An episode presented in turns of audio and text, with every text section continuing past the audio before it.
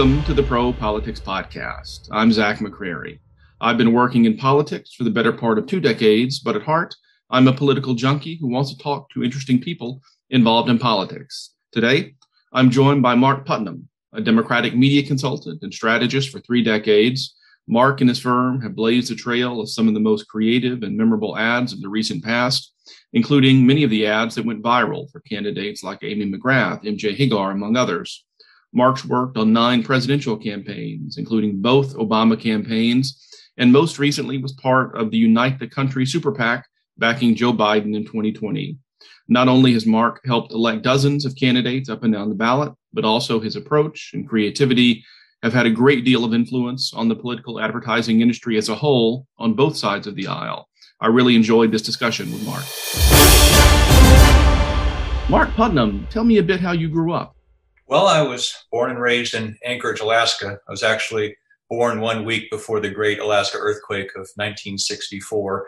Actually, the second strongest earthquake measured in world history of 9.2 on the Richter scale. And uh, the story I know about that is my father leaped into the bedroom where I was and rode on top of the crib for five minutes from one end of the room to the other so nothing would fall on me. Crazy welcoming into the world. My dad was a school principal, my mom was a school librarian. And one of them voted for Gerald Ford in, in 1976. I don't remember which one. You can't grow up in Alaska without being really exposed to a conservative way of thinking. So, all throughout my childhood, I, Republican governors and Republican senators. We had some Democratic senators too along the way. But my first real memory of something in politics or a political figure was actually a congressman from Alaska, Nick Begich, who ended up disappearing in a, in a plane crash. Uh, they never found found the records, but I was eight years old at the time. For 39 days, I would ask my mom every morning, "Did they find the plane?" And every morning she'd say, "No, they haven't yet." And and the 40th day, she she told me, "No, no, sorry, honey, they they've stopped looking." I mean, that was really the first political figure that I knew of and felt real loss over. Being fulfilling later in my career to be able to help his son Mark Begich in his one of his mayoral campaigns and then his Senate races, but that was a formative experience for me. The very first political ad that I remember seeing was I was probably about 10 or 11 years old, and it was a candidate handing out balloons to little kids for the entire 30 seconds of the ad. And I remember thinking as a kid, well, that's the silliest thing I've ever seen. Um, Do you remember who that might have been? No, I just remember thinking it was ridiculous and started watching political ads with a little bit more of a critical eye at that point now that you've been all over the country, you, you, you live in the DC area now, just how different do you think growing up in, in Anchorage in Alaska is to what maybe most of the rest of us are used to? For a lot of people, you don't really appreciate a place until you've left. Would complain about things like there are no major league sports here. There's no, you know, concerts, no room big enough to hold a concert in. Ozzy Osbourne came and played at West Anchorage High School in the 70s, but that was about the biggest concert you could get in a place like Anchorage, Alaska.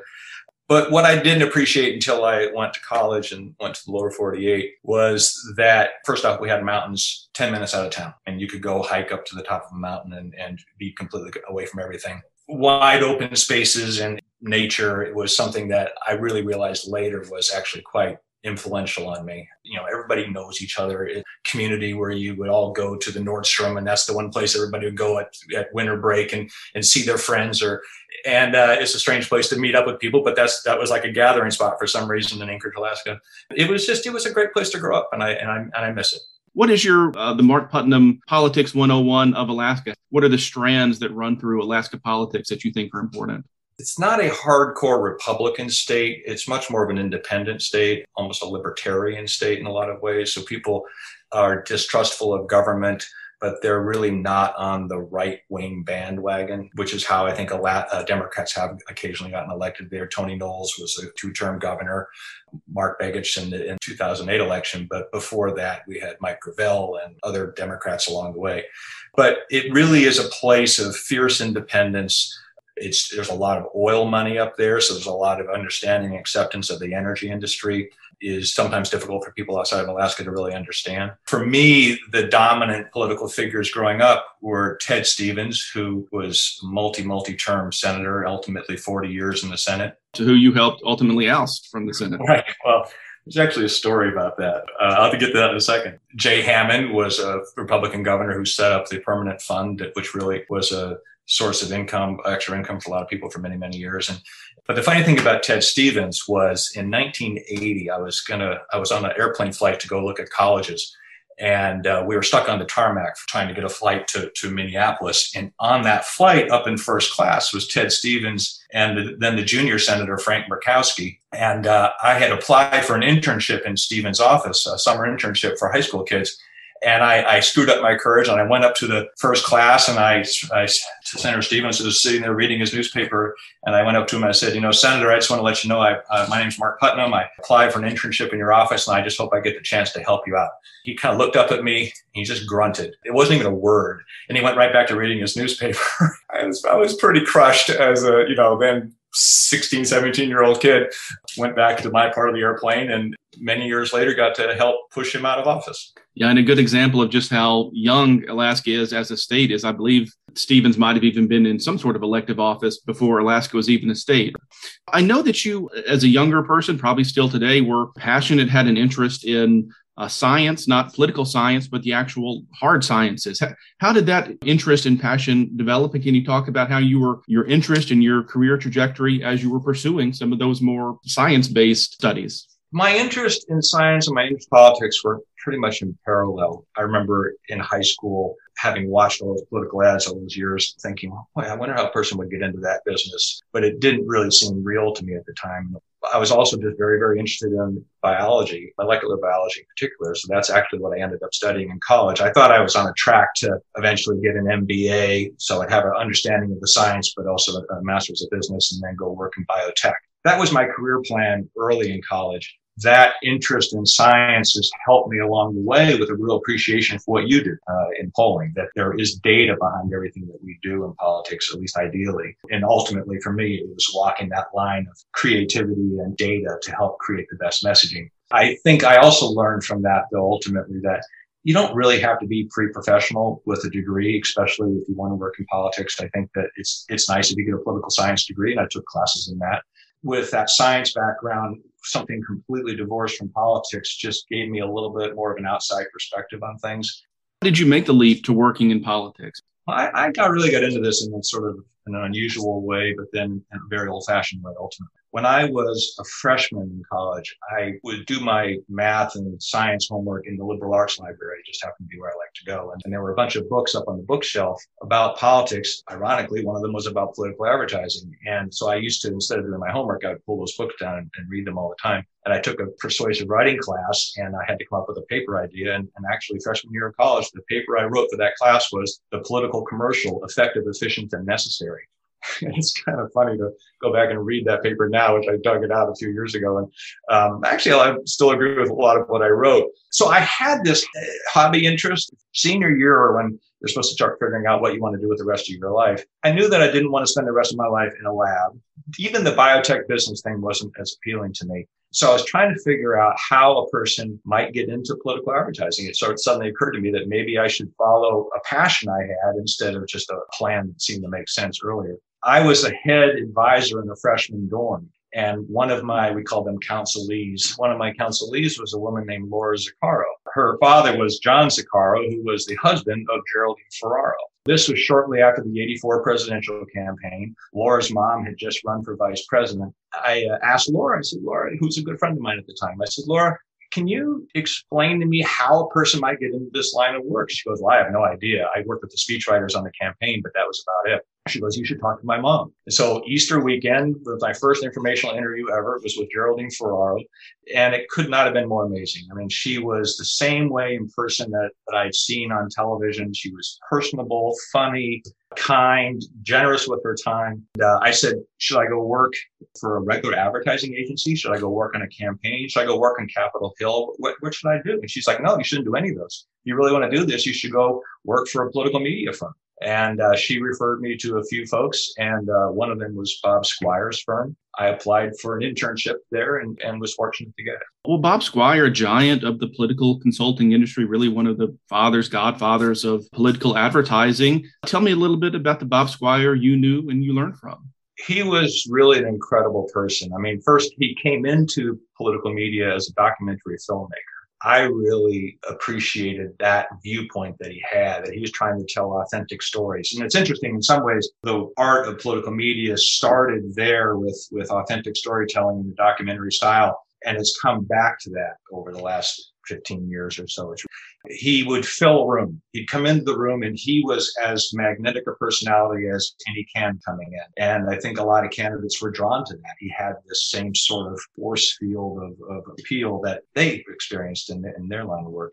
He had everybody's attention, a lot of experience. I remember I would drive him around. One time we were talking about the 1988 uh, presidential campaign, which was coming up, and I was just curious if he thought he was going to end up helping anybody he talked to me. He told me about how you know there were already a lot of candidates in that race who who were clients of, of his. You know, from Joe Biden to Michael Dukakis to Paul Simon to Gore. So he thought he would probably end up staying on the sidelines.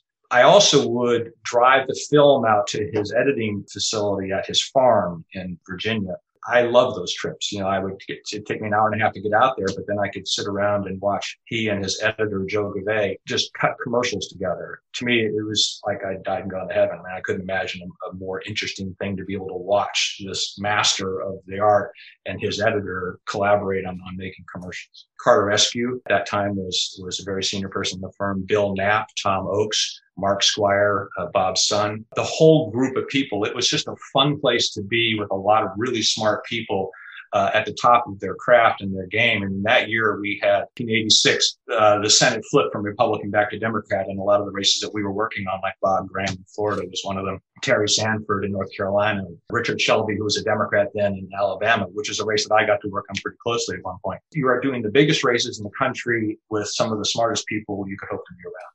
What connective tissue do you see now with you and Putnam Partners? Are there fingerprints that you can see of Bob Squier? The Carter Eskew piece of it is being able to have a long view of a campaign and seeing the terrain and where the pitfalls might be and, and what the attack counterattack might be and, and that was a really helpful thing for me to learn about at an early age i mean carter would sit down and just map out how he thought the whole campaign was going to unfold and, and strategically that was very formative for me. Cliche but everybody says you have to tell a story in an ad but i really learned from bob squier the importance of telling that authentic believable story with a beginning a middle and an end within 30 seconds that pull people in at the very beginning. You have to create an interesting dynamic with some tension, and then you have to resolve the argument. The best campaigns tell a story over the course of the whole campaign. So all the ads eventually tie together with a common theme. That authenticity that came from his background in, in documentary filmmaking has really influenced me because I'm always trying to figure out what is the natural way of telling this story in the candidate's voice. Now, one of the most difficult things is actually fitting a story into 30 seconds. And so just interviewing a candidate usually isn't enough because they'll often tell things in a way that take much longer than 30 seconds. I adapted from what I learned from Bob Squier was the idea that I'm going to interview the candidate. I want to get to know them as well as I can, spend real time with them learning their story, and then translate it into a script that will work in 30 seconds in their voice. While it might be scripted, it has all of its roots and DNA and what I learned about them from the very beginning. And I think that that really comes from Bob's approach. Is there a race or two in those early, that early first cycle or two that you feel like you really learned a lot that sticks with you? Actually, from that very first cycle in 1986, I I would go first off in the evenings, and because I was getting paid literally hundred dollars a week, I had no money to spend, so my entertainment was hanging around the firm at night and looking at all the ads they'd ever made. And so I would go down in the basement, pull out these boxes, and, and watch every commercial I could find, from Chancy Croft running for governor in my home state of Alaska to Paul Simon's race to all sorts of races. And then I started moving to reading the research books on each of the campaigns. And I remember reading the research book on Jeremiah Denton, who was Richard Shelby's opponent in Alabama. And buried in this book was this story about how it was a hearing on spousal abuse.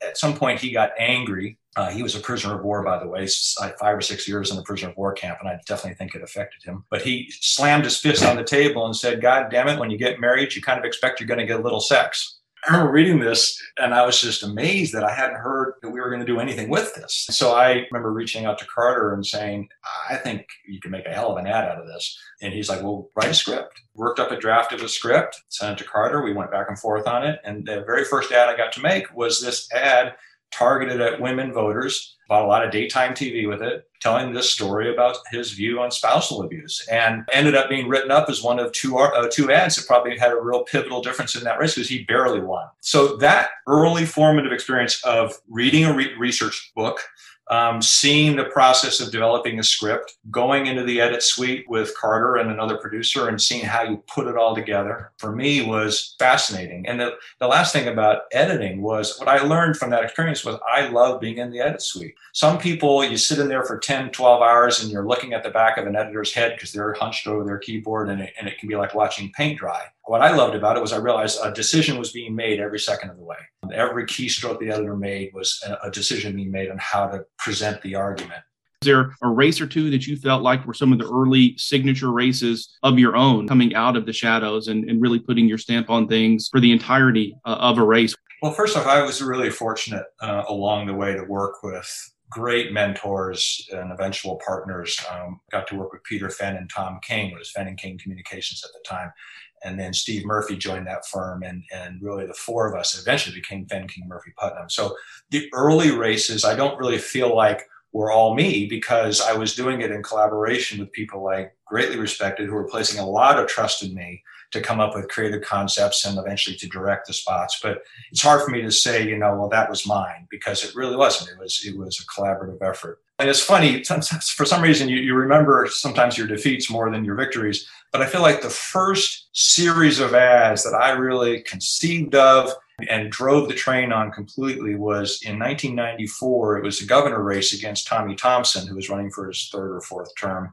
And it was 1994, which was a terrible year for Democrats, and there was no way we were going to win the campaign. But a guy named state senator named Chuck Chvala, it was all an ad about his cronies. And you see a lot of crony ads in politics, and, and frankly, I can't stand most of them. It's usually cigar smoke. Exactly. Cigar smoke and clinking champagne glasses. And to me, that I just, Voters have seen those a thousand times and they dismiss them. What we did instead, the idea I came up with was four of his golfing buddies all wanting to go out and play golf with him. And they're driving all over town trying to find Tommy Thompson to go play golf. And so we're driving these golf courses first on the golf course, going as fast as a golf cart could go on a golf course, swerving around, I'd hate to know what we did to the greens of that course, but um, and then eventually we're down to driving the golf carts downtown, and they're they, they pull up outside of the office of a crony of his who got some special deal, and they're out there with their beer cans, they're just yelling towards the building, "Come on out, Dickie, let's go, let's go!" And we did a whole series of these ads, and you know we didn't win the campaign, but it was the first time when I saw that you could do something funny outside of the usual cliche of cronies and just get people's attention. And, and they got a lot of attention. This is pre YouTube, you know, pre internet, but there was a lot of buzz about it. Probably the first time I actually felt like I put my stamp on something, and it wasn't a campaign we were going to win. For me, validated that you could do humor in political advertising, make people smile, and still make a point that would stick. And your fingerprints are now on some of the iconic ads of the last uh, decade, the last 10, 20 years. John Hickenlooper in the shower and Jason Kander putting the rifle together with a blindfold on, Amy McGrath landing on an aircraft carrier, uh, scratches the surface. But what is something, you know, in the Mark Putnam catalog, something you're especially proud of uh, that you think maybe is a little less celebrated, uh, but something that, because of that approach, actually made a, a big difference in a race? It's a great question. The first one that pops to mind is is one I'm personally really proud to have been a part of. Back in 1987, when I, I was working for Joe Biden, and you'll know a true alum of that campaign because we always refer to it as 1987 and not 1988. he dropped out before the election year came along. But one of, I was the deputy Southern coordinator or the Southern desk, which was sort of funny, me from Alaska being you know put in the South. In some ways, culturally, it made sense. But the only time I'd ever been in the South was flying through Atlanta. We had an intern on that campaign, a guy named Phil Weiser. He had just finished his freshman year of college. Here I was, barely out of college myself. And he and I struck up a real friendship. Then in 2018, reached out to me and said, Hey, Mark, you know, I'm thinking about running for attorney general in Colorado. And any time you get a chance to, to help a friend is just great. He started out in that race at 3% in the polls. Uh, at 36% was a guy named Joe Salazar, and Coloradans just assumed that he was related to John Salazar, the former congressman, and Ken Salazar, the former senator. So if you have the last name Salazar, it's gold in Colorado politics. And so we were way behind. And we could raise enough money for one TV ad. we, we went back and forth on different ideas and, and i came up with this idea that he was running he was motivated by donald trump to run like so many other people were that cycle uh, but that the moment that Trump won on election night, that Phil had started writing down every idea he had for the ways he was going to try and stop Donald Trump. So the whole ad is him writing on post-it notes and, and a little log in his in his car and a, in a restaurant. He's with, eating with Ken Salazar and he's writing down ideas for how he's going to take on Donald Trump. And we we went and ended up winning that campaign by less than a point. That one was especially rewarding some of the races that I'm most proud of are on a part of what we used to call our valiant efforts reel. We used to have it in the days of DVD. We could you could create chapters on the DVD, and we had valiant efforts. And and a campaign that I was really proud of that we came really close on was in 2012 for John Gregg, and he was running against Mike Pence uh, for governor. And we started off 20 points back. And we did a whole series of ads focused on his small town that he grew up in and still lived in, where we would celebrate somebody in the town to make a different point about Mike Pence. And all the ads were very lighthearted, very country, but there some were touching. I mean, one was about a this buddy of his named Hobo that that had cancer and what the whole town did to come together to help him out. And we ended up um, losing that race by less than three points. I mean, we really scared Mike Pence because he was thought he was going to coast to victory. And so sometimes you know you take some solace in, in coming really close, and, uh, and that was that was one of them. But it, it is a it is a race that I'm also proud of really have been influential really at the advent of these candidate intro videos the, the Amy McGrath candidate intro video probably wasn't literally the first of its type, but you know, in my mind, sort of kicked off this phenomenon of very few go viral, but but some of them go viral, and many candidates feel obligated. I worked with you know, one of your colleagues, Casey McCabe, on the MJ Hegar race, and another on that short list of those viral videos. What are your rules of thumb for how you would advise a candidate to be thinking about those types of early announcement intro videos what you just said is that it's a long shot to go viral. Make sure the candidate and the campaign know that going into the process. And we actually end up talking more people out of doing them. They can be expensive. I mean, I think people have this idea that you can shoot a video like that for $10,000 and, and it's going to go viral. And the reality is, oftentimes they're two to three minutes long. Well, that's like making four to six 30 second ads. And if you go do a real good job on producing four to six political ads, it costs real money. I mean, tens of thousands of dollars, not just 10. We have to really do a cost benefit analysis. Is this going to at least raise what we paid to make it? And is it going to go beyond that? Is it going to, you know, raise the profile of the candidate? Benchmarks that we like to see hit are A, first off, is it a federal race? Because those are the races where you can get somebody in another state to invest in your campaign. If you're running for governor, it's really hard. Let's say you're running for governor in Colorado. It's hard to get somebody in Nebraska to care about your race and invest in it. Federal races usually have the most success with viral videos. You have to have a great antagonist. For Amy McGrath, it was a mention of Mitch McConnell and how when she was 12 years old and she wrote him a letter and he didn't respond because she wanted to know why women couldn't be fighter pilots. The third thing we've noticed is that it's best if it's an August release because DC is on, on uh, recess and it's a little slower time in political news. And so it's nice if it has a chance to poke its head up and be seen. And also, you have to have a really good story. Uh, now, I've always believe that every candidate has a story worth telling. Some are better for that virality than others.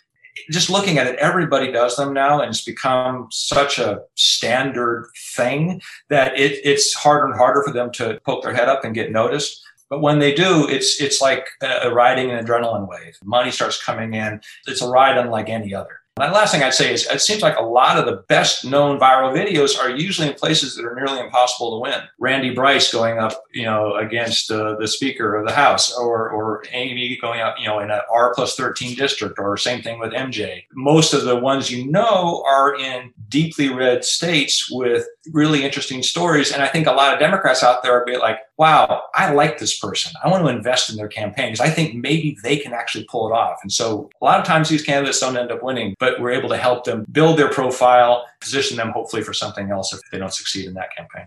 Yeah, and I'm not sure I can put my finger on it, but I feel like I can distinguish a Mark Putnam ad, a Putnam Partners ad, your, your again your colleagues Kevin McKeon and Casey McCabe and Frank Eaton. I can distinguish a Mark Putnam Putnam Partners ad from a lot of other firms creative, but I'm not really quite sure why. What do you think I'm noticing that is different, even if I'm clearly not able to articulate it?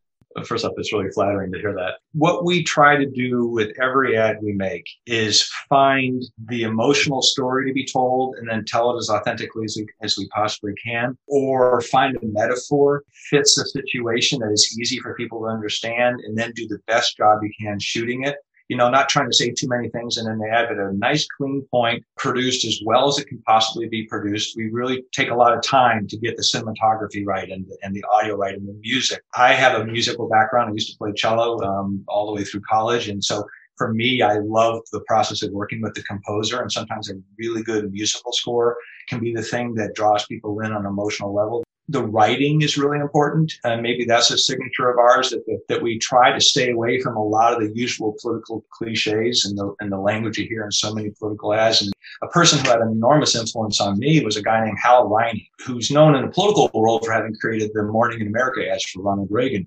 I really got to know about him before that because I loved his work in the commercial. He worked for Gallo Wines and Saturn Cars and airline ads and and his writing was always very, very spare and simple, very American. I mean, his phrases were American. I think that that's something that we as a firm take pride in getting out of the cliche. Like, for instance, you see a lot of ads these days with a candidate running, like literally running. And, and the metaphor is, oh, look, you know, he's running for office. Well, I think that's kind of tired, frankly. And I would, I've done running ads before too, but I, I did one for a guy named Mike Ross running for mayor in Boston and he's running because he's trying to he's trying to hand out his plan to as many people as he can get to. So the point of the running wasn't, oh, look, it's a metaphor for running for office. It's more like this is the fastest way that I can get my plan out to as many people as possible.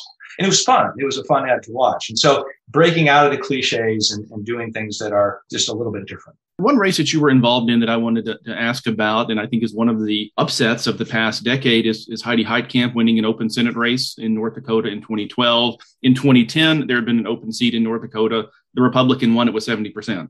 Two years later, in 2012, there's another open seat. The Republican candidate Rick Berg as the at large congressman, meaning, of course, he already represents the entire state in the House. The Democratic candidate, your candidate, Heidi Heitkamp. Can you walk me through your take on how the media strategy helped pull off that upset? Uh, at the same time, Barack Obama was losing the state by 20 points, and, and certainly the story ends in 2018 with Heitkamp getting uh, pulled under by the partisan tide here. But can you talk through the media strategy of that 2012 Heidi Heitkamp race in North Dakota? Well, it started with really her campaign for governor in 2000 when I was fortunate to get to work with Heidi. And in August of that year, she was diagnosed with breast cancer. I went out to help her shoot a couple ads where she explained to the state why she was still uh, staying in the race for governor and why it was so important to her and her family when you go through an experience like like that with, with someone like Heidi, who's just such a generous person, I, I, would walk over you know glass for her. Fast forward to 2012, a lot of other North Dakotans just had fond memories of her. They and 12 years, which is an eternity in politics, it's three eternities in politics.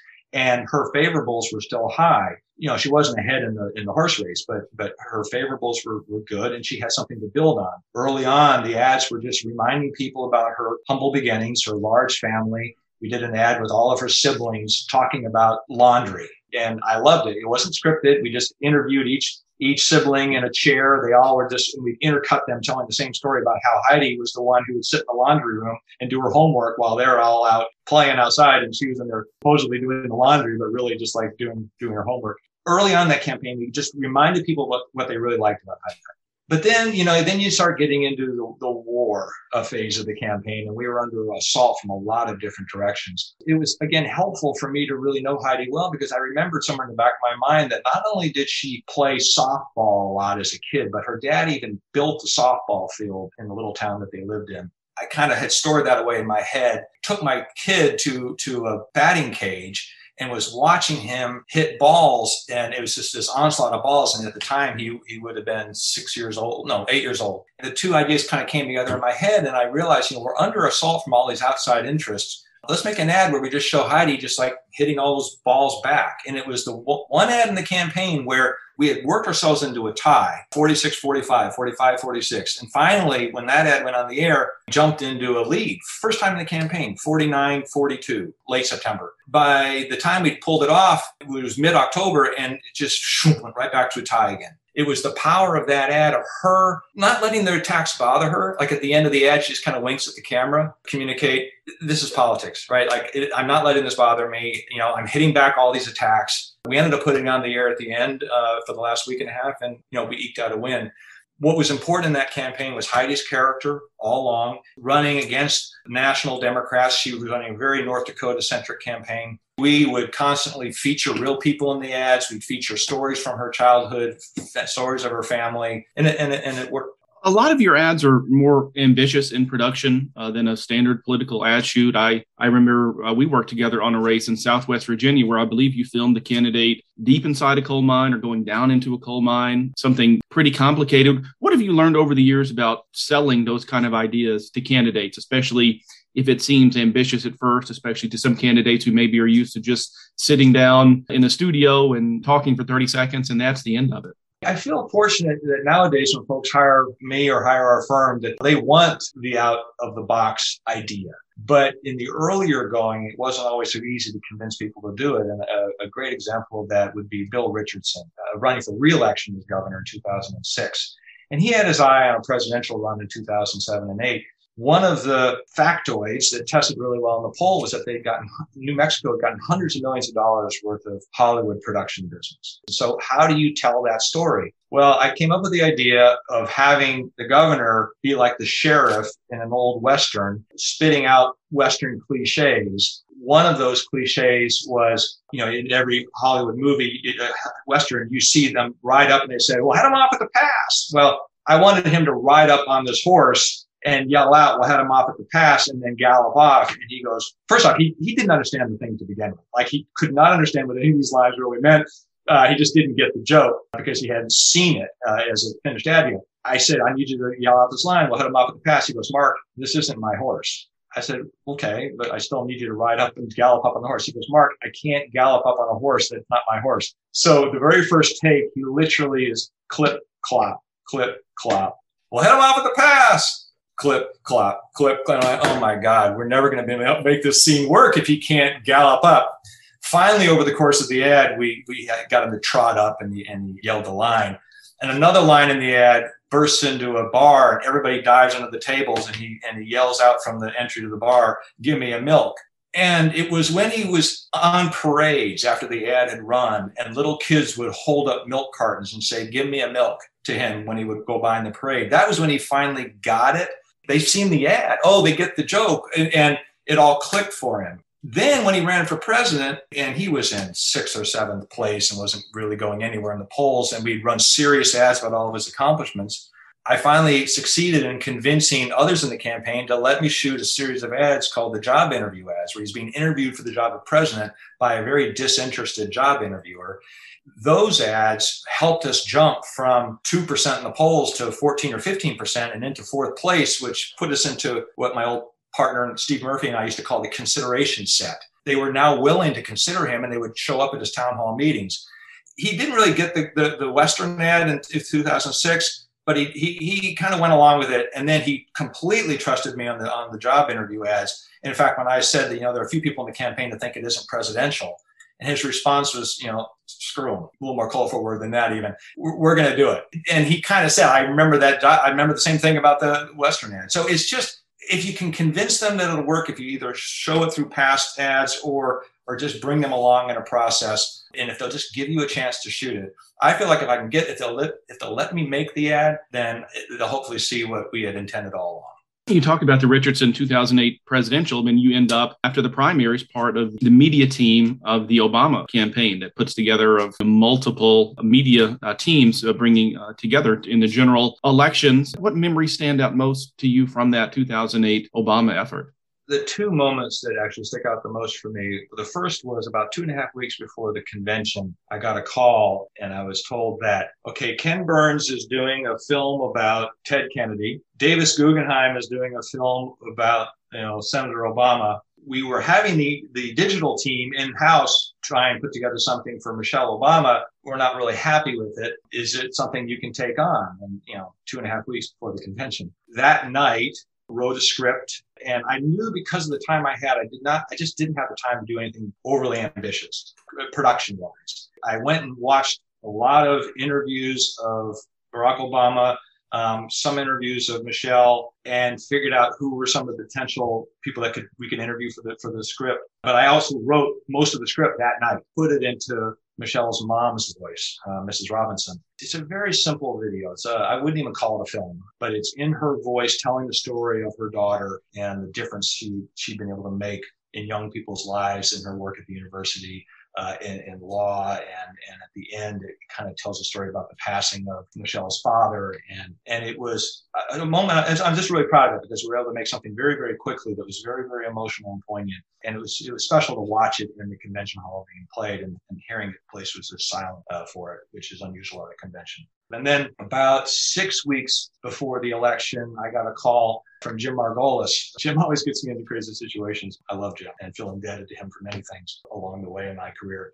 But he he wanted to know if I wanted to produce a half hour TV special that they were going to run about one week before the election. Of course, how could I say no? And, and meanwhile, this is 2008. I'm, I'm entrenched in Mark Begich's Senate race in Alaska, along with some other really important things we were doing. You know, this is a half hour special on television. Of course, I'm going to be a part of that. And a whole two weeks went by and we weren't making any progress whatsoever. Like nothing was coming together. We weren't having meetings about it. We weren't talking. There was no outline of a script. And then finally, I was able to sit down with Jim and Davis Guggenheim had some thoughts and a few other folks. And we hired two editors. And I just dove in and was, they had the whole library of footage from that campaign at GMMB just watched every speech I could get my hands on, the transcripts of speeches. Was, you know, wrote this this script. We divided it up into sections. It ended up running one week before the election.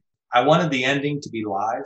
I wanted it to be a, a, nod to the nature of the campaign, which was this grassroots force of tens of thousands of people would show up at these stadiums and arenas. And so I wanted to have a live speech ending to the video. So it was about 27 minutes and 10 seconds of pre-edited material. And then we went live to the speech and had him finish the speech and take more time than we have to talk about how complicated that was to, to get the timing right because everybody in that arena didn't know they were going to be live on TV. And so it had to be a good speech, had to be a good 20 minute long speech, uh, but then it had to end at precisely the right time. And that ended up running on seven or nine networks all at the same time. And it was the most expensive political ad ever made. I'm proud of that too. Those are probably the two highlights for me. But then also the other highlight was just the team. David Axelrod, David Plouffe put together, they, they would call like the dream team of consultants. And so it was a lot of the leading names of folks that you've interviewed already on your show that was just a lot of fun to all of us be rowing in the same direction and all supporting each other. Nothing has come close to that since in terms of just camaraderie and, and everybody just all rowing in the same direction. Fast forward to 2020 you were part of unite the country which was one of the big super pacs that supported uh, joe biden a previous guest steve Schale, one of the honchos of that effort. Uh, so talk a little bit about how you were viewing that effort in 2020? What was, again, for Unite the Country, what was the role that you were foreseeing and how you were thinking about the creative for the presidential? In the early going, in the early states, our goal was to supplement the messaging that we could see the campaign was trying to communicate. It was really additive. Um, we weren't trying to strike off in new directions on our own uh, without being in sync with what the campaign wanted. You obviously can't communicate at all with, with the campaign, but you know we can certainly watch their advertising, see their press conferences, know what their earned media efforts are all about. We tried to line up with that in South Carolina, we did advertising with Jim Clyburn and made sure that the state knew that he was supporting Joe Biden. That was obviously a, a very pivotal state for now President Biden. Some more work in, on Super Tuesday to help keep the momentum going. Our whole mission was to figure out where can we plug some holes for them? Where can we amplify some messaging that they're already doing? And then in the general election, we knew that there were other talented people doing independent work most of it focused on Donald Trump and what a terrible president he was, especially handling the pandemic. We, I think we did one ad about the pandemic uh, that was negative on Trump. We instead focused our fire on something that we saw in our research that was really important that wasn't really being done yet. And that was laying the baseline of Joe Biden's story of you know coming from Scranton and middle class and fighting for the middle class and had an economic plan that built on his success in 2010 with the American Recovery Act when he was vice president, and all these economic pieces that we thought we could help tell that story. We ended up in a lot of the swing states running those those ads. The campaign itself seemed, I think, rightly so, uh, justifiably so, on trying to build up the base with a lot of ads about the progressive nature of his of his policies and his and his platform. We went a little bit more after the blue collar working class. Here's what he's going to do when he's president. Here's how he's going to defeat the virus. Here's his economic plan, eight point economic plan. We did one ad, it was a 60 second ad where I actually went into the home that he grew up in in Scranton with a camera and went up the stairs. He always tells the story about his father climbing the stairs and coming up to tell him that he had to leave and go to Wilmington, Delaware to try and get a new job. And so we actually shot in Joe Biden's childhood home, went into the bedroom that his dad would have gone into, and actually even had one of the beds uh, from the house that, that Joe Biden would have slept in because it was up in the attic. It was still there 50 years later. That ad, a 60 second ad, I'm really proud of. It's called Deserve. And that ad started with that story of going up the stairs and it used a, an old i think it was a 2012 convention speech of joe biden. I, I, love using the natural voice of the candidate and so that ad helped tell an economic story in his own voice uh, in a very powerful way with the metaphor of the stairs. We all see ads. We all think that we know what goes into an ad. Is there an undervalued characteristic, an undervalued quality that maybe is not apparent on the screen to, to those of us who aren't in the business that you would put some importance on? Yeah, I think more than anything, you have to be persistent. You can't give up on a concept sometimes. I guess I always try to remember that campaigns are spending tens of thousands of dollars on a shoot. So the imperative is to get the shot. Maybe the most extreme example of, of that mentality was a shoot that I did in Elizabeth, New Jersey. The point in the campaign was that a garbage transfer facility had been built in an African American neighborhood, and they were having literally thousands of garbage trucks coming through that neighborhood every day on the streets, and the kids couldn't play outside anymore. So this was going to be an issue in the campaign. And we were working for a couple folks running for city council, and there was a mayoral candidate on the slate too the idea was well, let's go to that garbage transfer facility and set up a time lapse shot showing all these trucks going into the facility. To do a time lapse shot, you need to lock the camera down. It's stable, and then you just let it run for a long time and maybe get 40 or 50 trucks going in. It couldn't have been more than five minutes after we'd set up our shot when this gold Cadillac comes cruising up the street, parks right in front of the camera. And this guy gets out, and I swear to God, he looked just like Tony Soprano. And he looks at us, glares at us, and says, So, can I help you guys? And uh, I said, No, no, I don't think so. He goes, Yeah, I didn't effing think so. So he walks across the street, across the parking lot, goes into a building. Well, we weren't getting the message. I had the cameraman lift up the camera, move it back about five feet, and shoot over the trunk of the car so we could still be centered on that gate. And we started rolling the camera again. And sure enough, just a few minutes later, that guy comes out of the building, across the parking lot, across the street, gets out, turns on his car, backs it up five feet, turns it off, and walks back into the building. Well, then I said, okay, shoot over his roof of his car. So we lifted up the camera over the roof, and then it starts to rain, and it's pouring buckets of rain. And so I said to the camera operator, why don't we get into our van, go drive a long time around the block, come back, and I'll bet he's gone. So we do that. We go a long drive around the block, we come back, and sure enough, the gold Cadillac is gone. Well, we put the camera in the back of the van. It's a minivan. We slide open the door. We start shooting from you know inside the van towards the front gates, and we probably shot for about 15 minutes. Got five or six trucks that went in through the gates in that time. And all of a sudden, here comes the gold Cadillac, comes screaming up the street, parks right next to the van. Guy gets out, really pissed. And he's like, okay, so who are you? Where are you from? And he's glaring at me. Of course, I, I, answered the question. I said, Well, my name is Mark Putnam and I'm from Alexandria, Virginia. So he starts screaming at us. The phrase I'll never forget was he goes, So, how ugly do I have to get? The cameraman who's in the driver's seat of the van next to me said under his breath, uh, I think we should get out of here. And the guy outside the, outside the window goes, Wait, wait, wait. What did he say? What did that little P word say? Well, we're gonna we're gonna leave. He, he's yelling at us, so we start driving down the street, and the sound guy is in the back of the minivan with the camera, and he's like, "Hey guys, you gotta stop! I gotta get the camera off the tripod." You know, this is a hundred fifty thousand dollar camera. He didn't want us driving around and have the camera fall over in the back of the van, so we stopped and he's trying to pull the camera off the tripod. And the guy comes running up and he's like threatening to bash our windows in. We eventually take off again. The cam, the sound guy's in the back seat. He's like, guys, come on, I really got to get the camera off the tripod. So we stopped a second time. The guy comes running up. He rips open the back door of the van and rips it off the hinges. It's literally hanging by a bolt in the trap the cameraman slams on the gas. We're driving down the street. We're dragging this door behind us. Sparks are flying. We're pretty scared.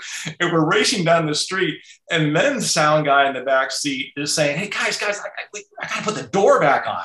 So we stopped at the bottom of this little hill. The guy comes screaming up in his gold Cadillac one more time. And he gets out. How ugly do I have to get? And at this point, I lost it. And I said, You ripped our door off. We're clearly trying to leave. Just let us leave. The sound guy grabs the door and he's holding it, and, and we go off around the block. What probably bothered me the most in the whole episode was we had gotten five or six trucks going in the front gates.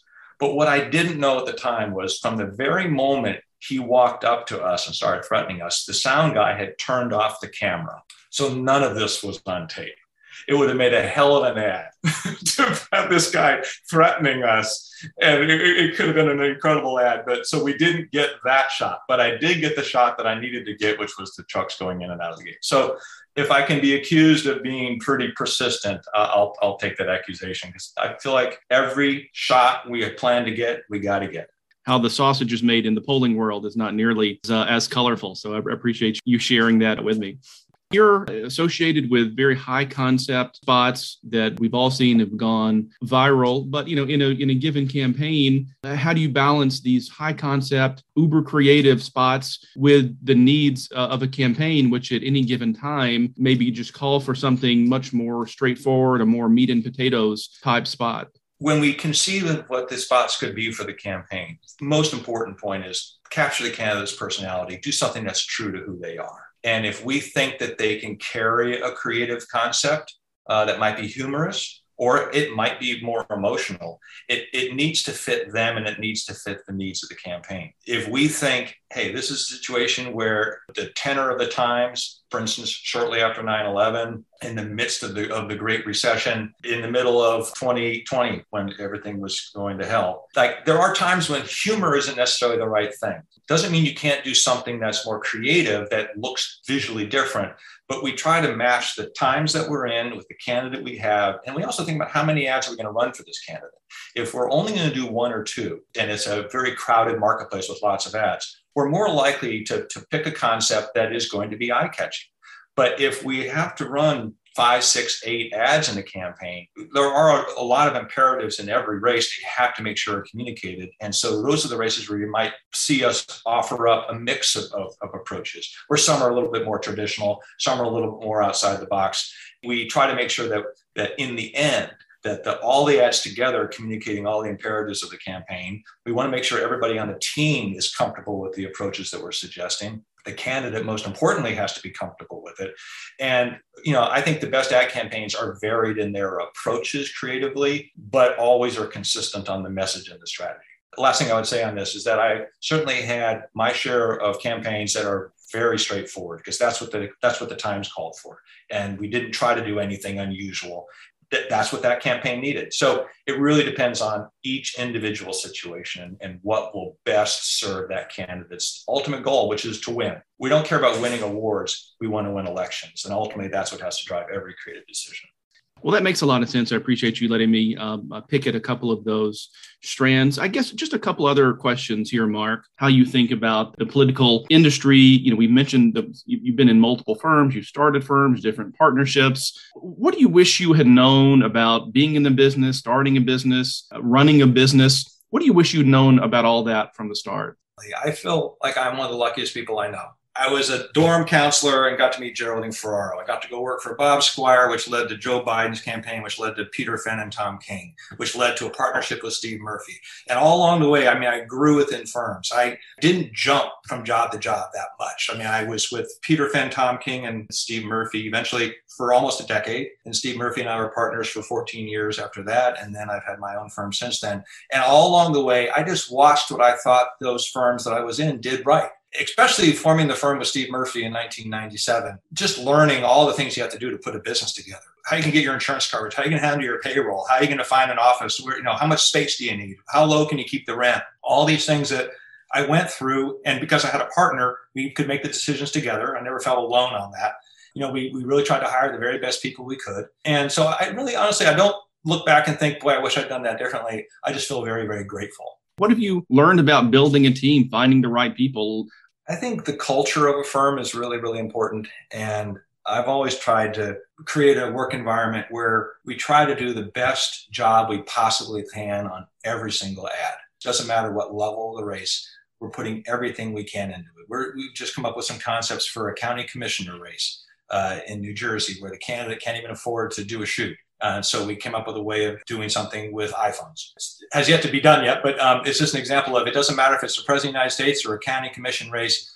We want to do the very best job we can. And I've always, I've never forgotten, and I always try to impress this upon people that, that work for us, that we literally sometimes are holding somebody's career in our hands. They're trusting us to do the very best we can. And the difference between winning and losing and, and a person having a career that they have dreamed of since they were a kid or not working out. And so we never forget that. And to find people that buy into that perspective is not easy, but I really try to find people that are humble and modest, that don't take themselves too seriously and are willing to listen and to learn, are willing to, to come in and spend hundreds of hours sometimes with me in an edit suite to learn how to edit because it's, it's not like I have a manual that says, here, here's how you make a great ad. Be willing to watch and learn and know what you don't know.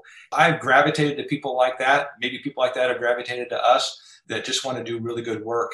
And I think that culture is how I've been able to find people, and then you know you hope they stay as long as as, as they want to. Is there a work habit you have, maybe something unconventional or quirky, but something you've picked up just as a habit, as a practice that's a little different, but but works for you? I think first off is that I'm very demanding of myself that I don't want to do something I've done before. And so a work habit will be that I, I, I like to sit down when it's quiet and I can write and I know what the objective is because it's always driven by research. You know, the work product that you create is so important to what we do in a campaign. And I don't want to be creative for the sake of being creative. So it first starts with digesting the polling and any other qualitative, quantitative research that you've been able to do. Uh, it's going through that research book. And then it's sitting down and trying to write. And I'm pretty quick because I've seen so many ads over the years of dismissing concepts out of my head if I think that I've seen it before. I'd really rather come up with something different. So you know, I have to get away from the conference calls. I have to get away from kids at home that might be noisy. When it was easier when they were younger and they go to bed at eight o'clock at night, and I could work from nine until two a.m. Sometimes not as easy now uh, because they're teenagers and they're up all night too. And I think it dates back to that very first job I had with Bob Squier, where I would stay there late at night and watch every ad they ever made. I'd go in on the weekends and spend all the time just trying to learn and watch. And I watch movies but I watch it in a way that's different from a lot of people. I'll turn the volume off uh, and just watch the cinematography and watch the storytelling with no audio to distract me. I used to watch music videos the same way. I, you know, back when MTV was mostly music videos, I would watch that with the volume off. It's just trying to soak in storytelling techniques, ideas I get from other people, and then being focused and really being able to like demand of myself something new and different. What is your advice to the next generation of people? People, that kid in college who's deciding, you know, what their path is, somebody early in their career still working on campaigns. What should that person be doing? Practical things uh, to be preparing for a career in political media it's helpful to or healthy to always remember that, that, there are two imperatives in every campaign as to get the strategy right and then to get the creative right and i think they're equally important and so i think you have to exercise both skills um, coming up uh, through the through the ranks. So on the creative side, study ads, learn what good writing is from bad writing, get a sense of the rhythm, meter, and the rhyme of good writing. Read poetry, read fiction, expand yourself in areas that maybe aren't comfortable to learn language and learn how to become a good writer. And then on the political side, become a student of history and learn what worked and what didn't work in past campaigns. You know how can you you know eliminate as part of when i tick ideas off in my head and, then eliminate them. Sometimes it's because i knew that it didn't work 20 years ago or 30 years ago or before i even got into the industry. I really tried to learn as much as I could about political campaign history. I think that the, the best foundation you can have is a strong sense of language and storytelling and a strong sense of political history and strategy. And a lot of it you just end up learning on the job. It started with writing scripts and then it came to advancing shoots and then it was directing shoots and then it was eventually having more of a say in, in how a campaign was run. I kept a journal in college in my senior year when I thought I wanted to get into this. I started thinking, well, I should write down ideas I have for ads. And I go back and I look at some of those ideas for ads they're terrible.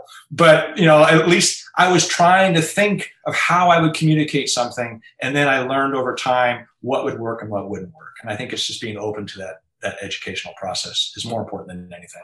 As we wind down, Mark, this is a question I've borrowed from the economist Tyler Cowen. He might reference the Mark Putnam production function, meaning a lot of smart people that are out there, a lot of people who work hard, a lot of people who are creative. But Mark, what do you think has made you different? What's unique about you that you've been able to be so successful uh, in, in what you've done in the political industry?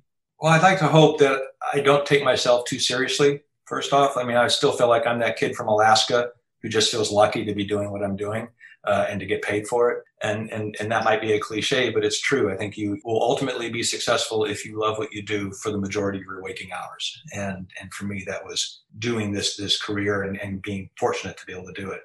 I think it's to, to keep trying to do things differently. Look at how can I make a point that's been made a thousand, two thousand times in political ads before, but do it in a different way.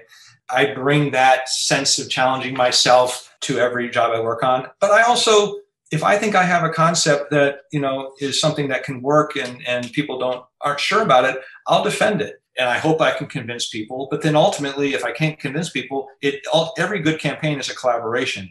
And if I can't convince people on something, then I need to figure out another way to do it. You're humble and you're and you have humility. Yet you also need to believe in what you're doing and believe in your ideas enough to at least try to convince folks to, to see things your way. But if you can't, then it's a team effort.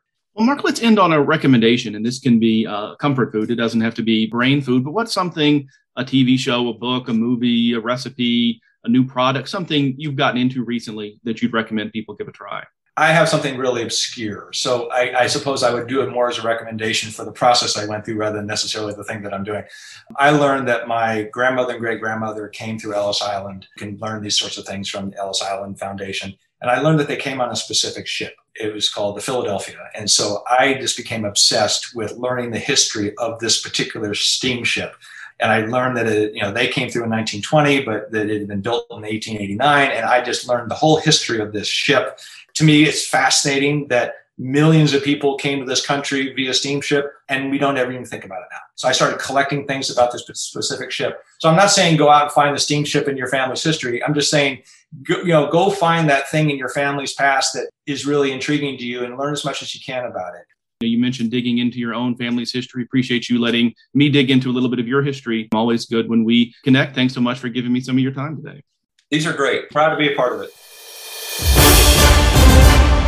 Thanks for listening to the Pro Politics Podcast. Please subscribe so you can access each episode first thing every Tuesday morning. And if you're so inclined, leave a rating and a short review on your podcast app to help more people find this podcast. And follow us on Twitter and Facebook for updates on upcoming guests Thanks for listening.